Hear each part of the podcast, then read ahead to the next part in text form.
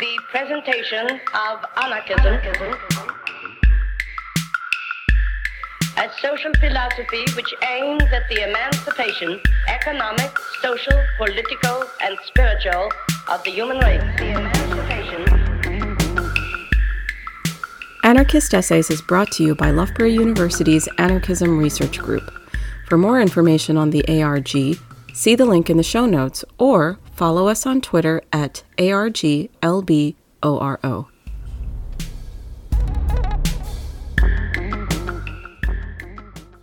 Subverting Good Order.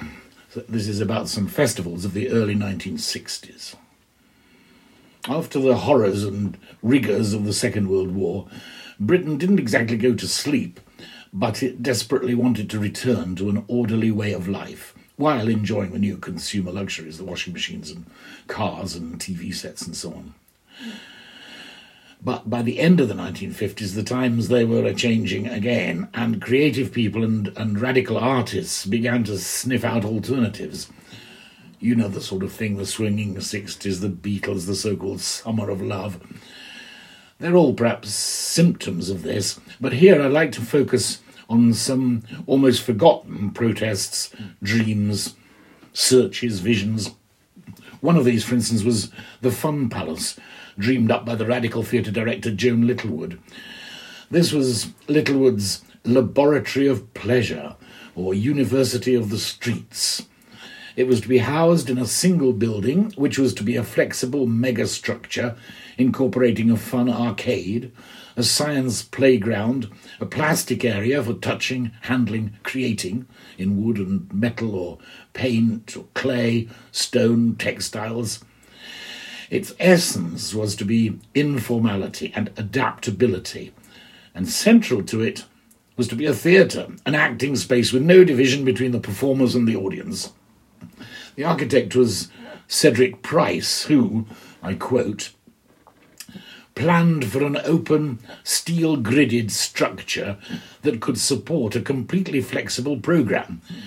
Hanging rooms for dancing, music, and drama, mobile floors, walls, ceilings, and walkways, and advanced temperature systems that could disperse and control fog, warm air, and moisture. They were all intended to promote active fun. The design was worked on from 1961, and in 1964 it was included in the Civic Trust's Lee Valley Development Plan, but sadly, it was never constructed. Perhaps more typical of this post war awakening were a number of unexpected festivals which were held in the early 1960s, such as those organised by Centre 42. Centre 42 took its name from Resolution 42, passed by the Trades Union Congress in 1960, though without the backing of the General Council, it might be noted. And the resolution urged people's greater participation in cultural life. So, in 1961, Wellingborough Trades Council approached Centre 42 to invite them to stage an arts festival there, which happened in November of that year. And in 1962, six more festivals were organised, another in Wellingborough and others in Leicester, Nottingham, Birmingham, Bristol, and Hayes and Harlington. Pubs, schools, arts centres, factory canteens, art galleries, they all hosted events such as folk music concerts, jazz concerts, art exhibitions, poetry readings, and various kinds of performances.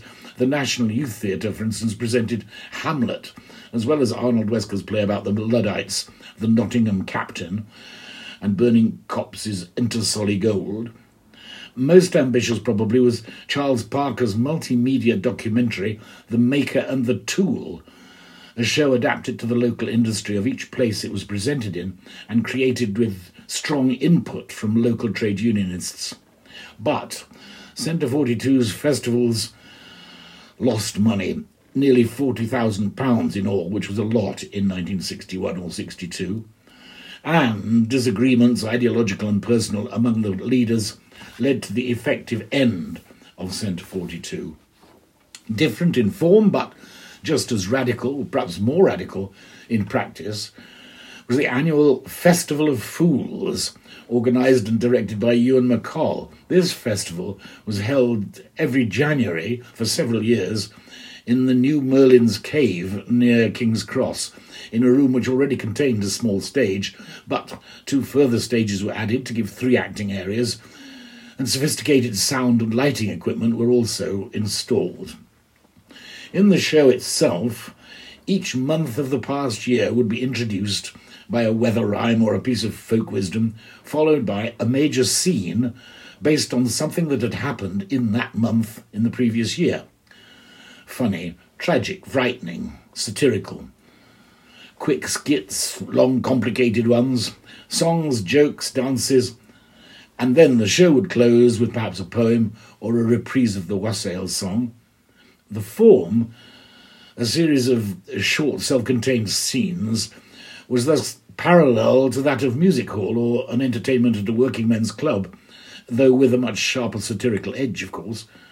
The American war in Vietnam was an enduring topic, as was South African apartheid, Enoch Powell's racism, etc., etc. There was one famous fairy tale that was staged, Little Blue Riding Hood, besieged by the wolf of communism, and so on. The hippies of summer of the summer of love were an easy target. I used to be committed man, switched on as I could be, and every Easter I'd be marching with the CND. But now I sport a fleur-de-lis that's painted on me snout. I am one of the flower people now, for I have opted out. However, perhaps the iconic cultural event of this period was Margaretta D'Arcy and John Arden's festival known as Kirby Moorside 63, after the village of Kirby Moorside in Yorkshire where they were living. This festival lasted for weeks in August and September 1963. It was open ended, arts based, and cost nothing. D'Arcy and Arden invited progressive artists, writers, musicians, and others to participate, for no fee, I should add, but were most interested in attracting the involvement of local people. And local people came to enjoy performances, improvisations, games, and dancing, unstructured evenings lasting four or five hours. John Arden and Margaretta D'Arcy had left behind the refinements of London's Royal Court Theatre, where their professional careers had effectively started. Their latest experiments had included the community nativity play, The Business of Good Government, the children's play, The Royal Pardon, and the extraordinary history play about Horatio Lord Nelson, The Hero Rises Up, when they had attempted to wrong foot the management of the ICA, which was producing the play, by refusing to charge for entry. More provocative still was Ars Longa Vita Brevis, a short play of just a dozen pages in print. In truth, the authors say it's not exactly a play, nor is it anything else in particular. They suggest it might be called a theme for variations and its skeletal script virtually forces actors to improvise. The piece opens at St. Uncumber's school. Uncumber was the bearded female patron saint of women who wished to be free from their abusive husbands. The headmaster at the school laments the lack of an art teacher. Later, he appoints Mr. Miltiades to teach art. This man is obsessed with preventing the children from becoming sloppy and so undisciplined. He insists they draw geometric figures in their art classes with rulers. When this fails to produce the results he requires, he starts to drill them, turning them into an army until the headmaster intervenes. He suggests Mr. Miltiades join the territorial army, and when Mr. Miltiades gets home, his wife asks what happened at school, but before he can explain, the territorials are heard outside, they're recruiting, and Mr. Miltiades joins them and goes on manoeuvres in the woods with them.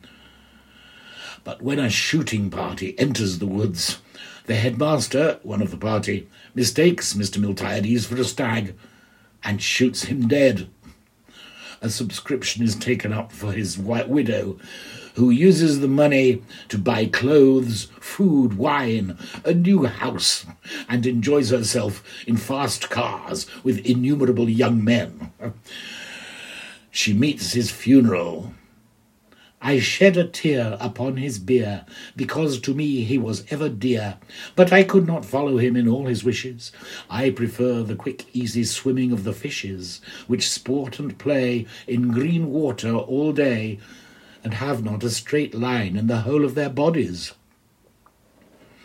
Ars Longa Vita Brevis is pivotal in the art of John Arden and Margaretta D'Arcy, because not only does it work on several levels, it also seems to be presented as almost conventional theatre, yet it's, it's something much less formal, less expected than that.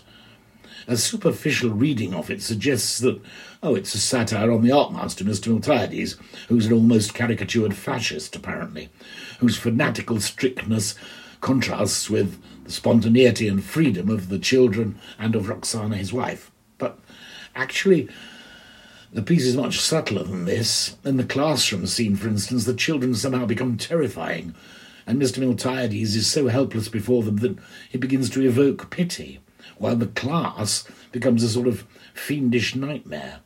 It's a refusal to rely on easy audience responses that makes all these works by Arden and D'Arcy so compellingly rich. And that's carried over into Kirby Moorside 63. The true genesis of Art, Ars Longa Vita Brevis lies in the cultural world embodied in Kirby Moorside 63. Kirby Moorside was something of a cultural backwater, I suppose. The economy was based in agriculture, but the people were not rich. Most of them attended one of the five different denominational churches. The village had a little over 2,000 inhabitants, but with the nearest theatre over 30 miles away and the nearest cinema seven miles distant, their local entertainment, especially since the railway had been closed, hardly extended beyond one of the six pubs there. There was also a more or less defunct youth club and a market which was held once a week. That was the extent of the cultural life of the village. Arden and D'Arcy's cottage was on the outskirts, in a funny little collection of houses that ran along by a disused railway and a disused gasworks. You must be mad coming here, one young mother scolded them. Kirby's dead. All he's good for is dying to the locals. Arden and D'Arcy were clearly eccentric. They had no telephone, no radio, and no television. The local police even seemed to find Arden suspicious because of his long hair, and he was questioned more than once. Their lifestyle was unconventional in the extreme. The avant garde publisher John Calder remembered visiting them on a sunny Saturday morning. The small Arden children cherubic crawlers and toddlers, were all naked, playing in the dust near a main road with no fences and fast traffic. I kept picking them up and bringing them back to their cottage. But John and Margaretta were unconcerned. They let the children go where they wanted, heedless of the dangers. But to D'Arcy, life in the country had one great advantage. Quote, it meant creating one's own entertainment. Moving into a village just because the rent was low was a bit arrogant. What had we to offer? The answer turned out to be the event which has come to be known as Kirby Moorside 63. The idea for this was D'Arcy's. She wanted to open up the town, to offer an open ended, arts based event lasting over weeks in her own home. It would cost nothing. Anyone who wanted to come could do so, either to create, or to watch others create, or to discuss, argue, suggest, criticize, or simply to be there. And once it was underway, very many local people did attend, 70 or 80 of, of them, almost every night.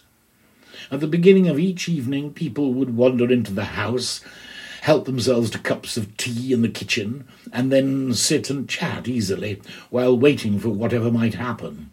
Things usually commenced with one or two more or less formal presentations, though hardly formal by conventional standards, people sat round the living room while a foreign film or a silent comedy was projected, or a visiting theatre troupe presented their piece, or a group of local children performed.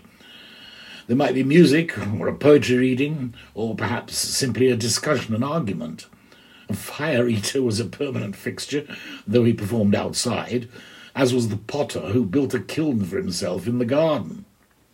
There were readings from Brecht, Machiavelli, Sean O'Casey, and others. And one highlight was the plays improvised from newspaper headlines. Arden's army sergeant, who forced his wife to tickle her feet, his feet for hours on end, and thereby drove her to the divorce courts, was one such well remembered impromptu. Later in the evening, there was dancing, often to rock and roll music, and the evening ended at two or even three in the morning, only to be repeated the next night. The politics, or perhaps the ideology, of Kirby Moorside 63 was suggested by the posters on the living room walls. Propaganda posters from the Communist Party and the Conservative Party, a picture of Queen Victoria, and a poster for world peace, as well as an old fashioned sign, God bless our home. It suggests Arden was correct when later he wrote of the festival being based on broadly libertarian anarchistic artistic views, adding that its politics were implicit rather than overt. No one was told to do anything, except perhaps to create. Kirby Moorside 63 was therefore inherently subversive. This was neither theatre nor a party. It was neither a public event nor a private one. It was betwixt and between, liminal, beyond categorization. Openness, lack of dogmatism, and leaderlessness were built into it, so that its debates were genuine and its events valid. No artist or animateur directed them. Being non judgmental, it was not judged, merely enjoyed. Anarchistic it may have been theoretically, but it may be better to classify it as a Dionysian carnival. It was disruptive, even interventionist, yet with the lightest of hearts and the lightest of touches. So the 60s evolved its own cultural norms, inflected at least partly by the kind of radical or non-conforming attitudes displayed in some of these alternative festivals.